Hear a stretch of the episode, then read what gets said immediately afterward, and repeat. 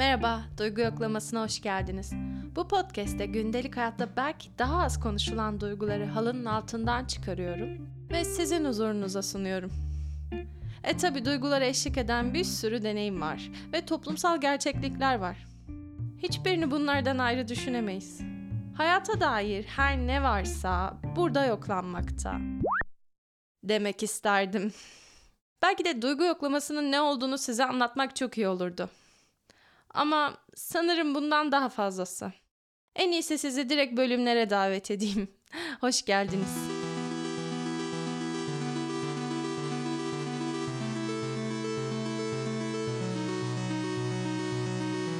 Sevgili İrem, bugün 24 Haziran 2022. Bihter Ziyagil'in 12. ölüm yıl dönümü. Umarım 24 Haziran 2023'te iyisindir. Bir yıl sonrası için sana bir sesli mektup bırakmak istedim. İlla ki hatalarım olmaya devam edecek. Bazı cümleleri hiç beğenmeyeceğim ve tekrardan söyleyeceğim. Belki sen onları tekrardan editlemek zorunda kalacaksın. Bana sinir olacaksın. Kim bilir belki de sen artık söylediğin cümlelerden o kadar şikayetçi değilsindir. Kendini o kadar editleme ihtiyacı duymuyorsundur. Ama ben hala duyuyorum. Ama şunu biliyorum ki bir yılda bir şeylerin ne kadar değişebileceğini gerçek anlamda gördüm ve bir yıl sonrası için senden ümitliyim. Üzerinde çeşitli beklentiler yaratıp seni kötü hissettirmek istemem ama inanıyorum ben sana. Bir şeylerin daha iyi olabileceğine, kendi değerini daha iyi bir şekilde hissedebileceğine ve kendi hikayene daha çok tutunabileceğine inanıyorum. Düşünüyorum da acaba her gün kendimizin bir yıl sonraki versiyonuna mektup yazsaydık nasıl olurdu ve onları açsaydık, dinleseydik herhalde çok yorucu olurdu. O nedenle bunu her gün yapamaz insan diye düşünüyorum. Ama bugün böyle bir içimden geldi. Hazır duygu yoklamasının da birinci yıl dönümü geliyorken sana bir yıl sonrası için malzeme oluşturmak istedim. Ama şöyle bir şey var. Belki bitirirsin bu podcast'i bilmiyorum. Benim hiç bitirme gibi bir niyetim yok ama senin nasıl bir mentaliteye sahip olacağına dair bir fikrim yok açıkçası. Bitirirsen bile bu bölümü yayınla. O kadar küsmene gerek yok. Ama şunu çok iyi biliyorum ki ben şu son bir sene içerisinde defalarca küsmeye çalıştım. Ve bir tanesinde bile küsseydim şu anda bunlar olmazdı. Ha senin durumun ne olur? Kaç takipçin olur? Kaç kişiye ulaşmış olursun? Bu podcast'i, bu projeyi ya da ne bileyim kendini nereye taşımış olursun? Hiçbir fikrim yok. Ama sıfırdan farklı bir noktaya taşımış olacaksın yine. Çünkü ben küsseydim şimdi yine yerimde saymaya devam ediyor olacaktım. Çok matah şeyler yapmadım. Ama kendi hikayemi anlatarak, inandığım şeyleri savunarak değerli insanlar topladım etrafıma. Bunu hiç yapmasaydım, kim dinleyecek ki deseydim bunlar hiç olmayacaktı. Benim için şu anda bunu dinleyen bir kişi bile çok kıymetli. Bu kıymet sayesinde devam ettim. Aldığım tek bir mesaj sayesinde devam ettim. Ve sonra aldığım mesajlar onlar, yüzler, belki binler oldu. Bin oldu mu bilmiyorum ama yüz olmuştur bence. Bu çok kıymetliydi benim için. Sana başka ne söyleyebilirim bilmiyorum. 2023 sayısının aslında yarattığı çeşitli korkular da var. Hep böyle çeşitli söylemler oluyor.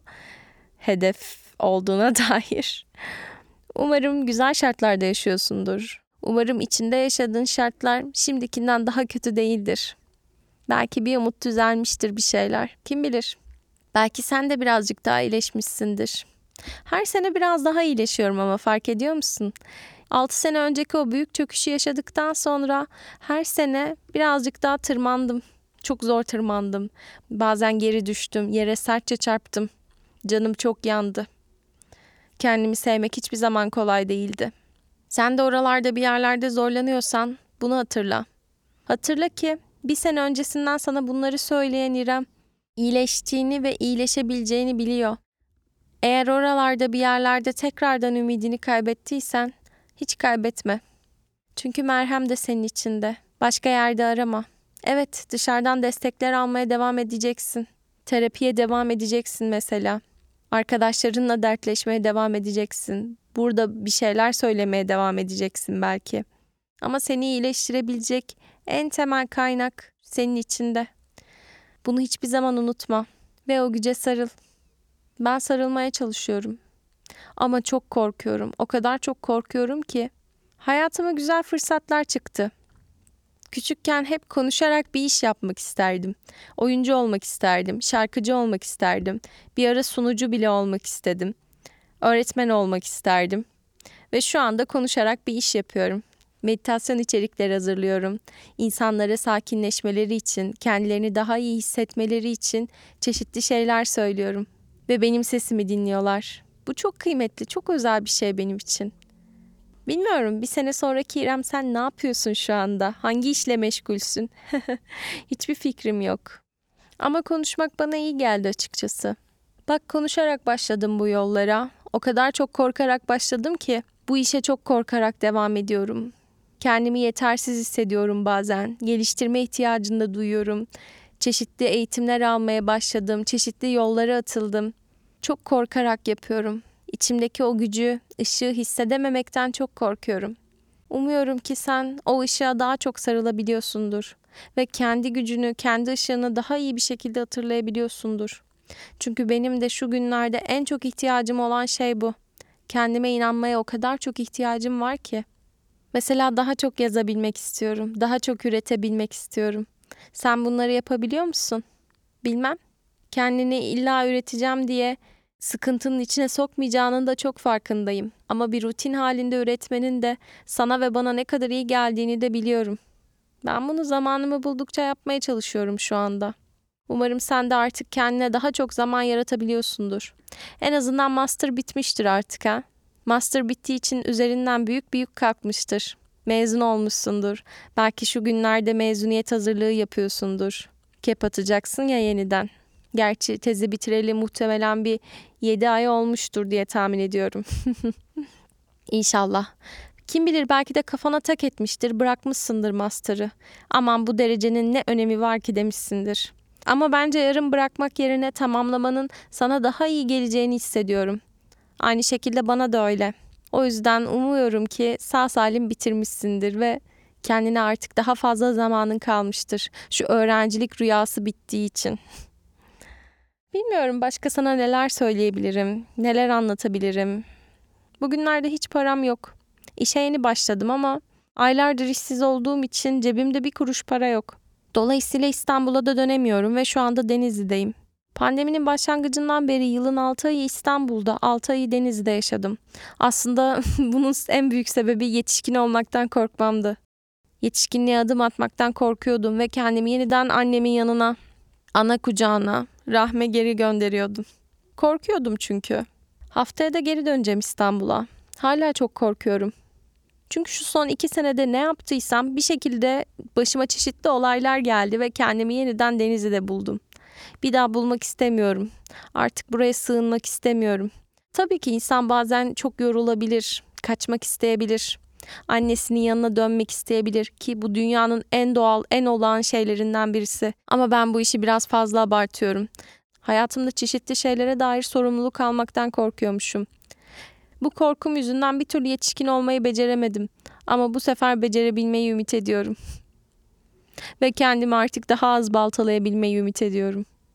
Eskisine göre çok daha az baltalıyorum aslında. O kendimi sabote eden davranışlarımda gözle görülür bir azalma var. Sen de hala oralarda bir yerlerde kendini baltalıyor musundur bilmiyorum ama baltalıyorsan da kendini bu kadar suçlama. O paternler bir anda yıkılmaz. Ama inanıyorum ki bence sen kendini benden daha az baltalıyorsundur ve kendine daha fazla inanıyorsundur. Bir de kim bilir belki sen artık yetişkin olmayı becerebilmişsindir. Beceremediysen de hiç önemli değil. Elbet bir gün buluruz bir orta yolunu bence. Düşünüyorum başka neler söyleyebilirim diye.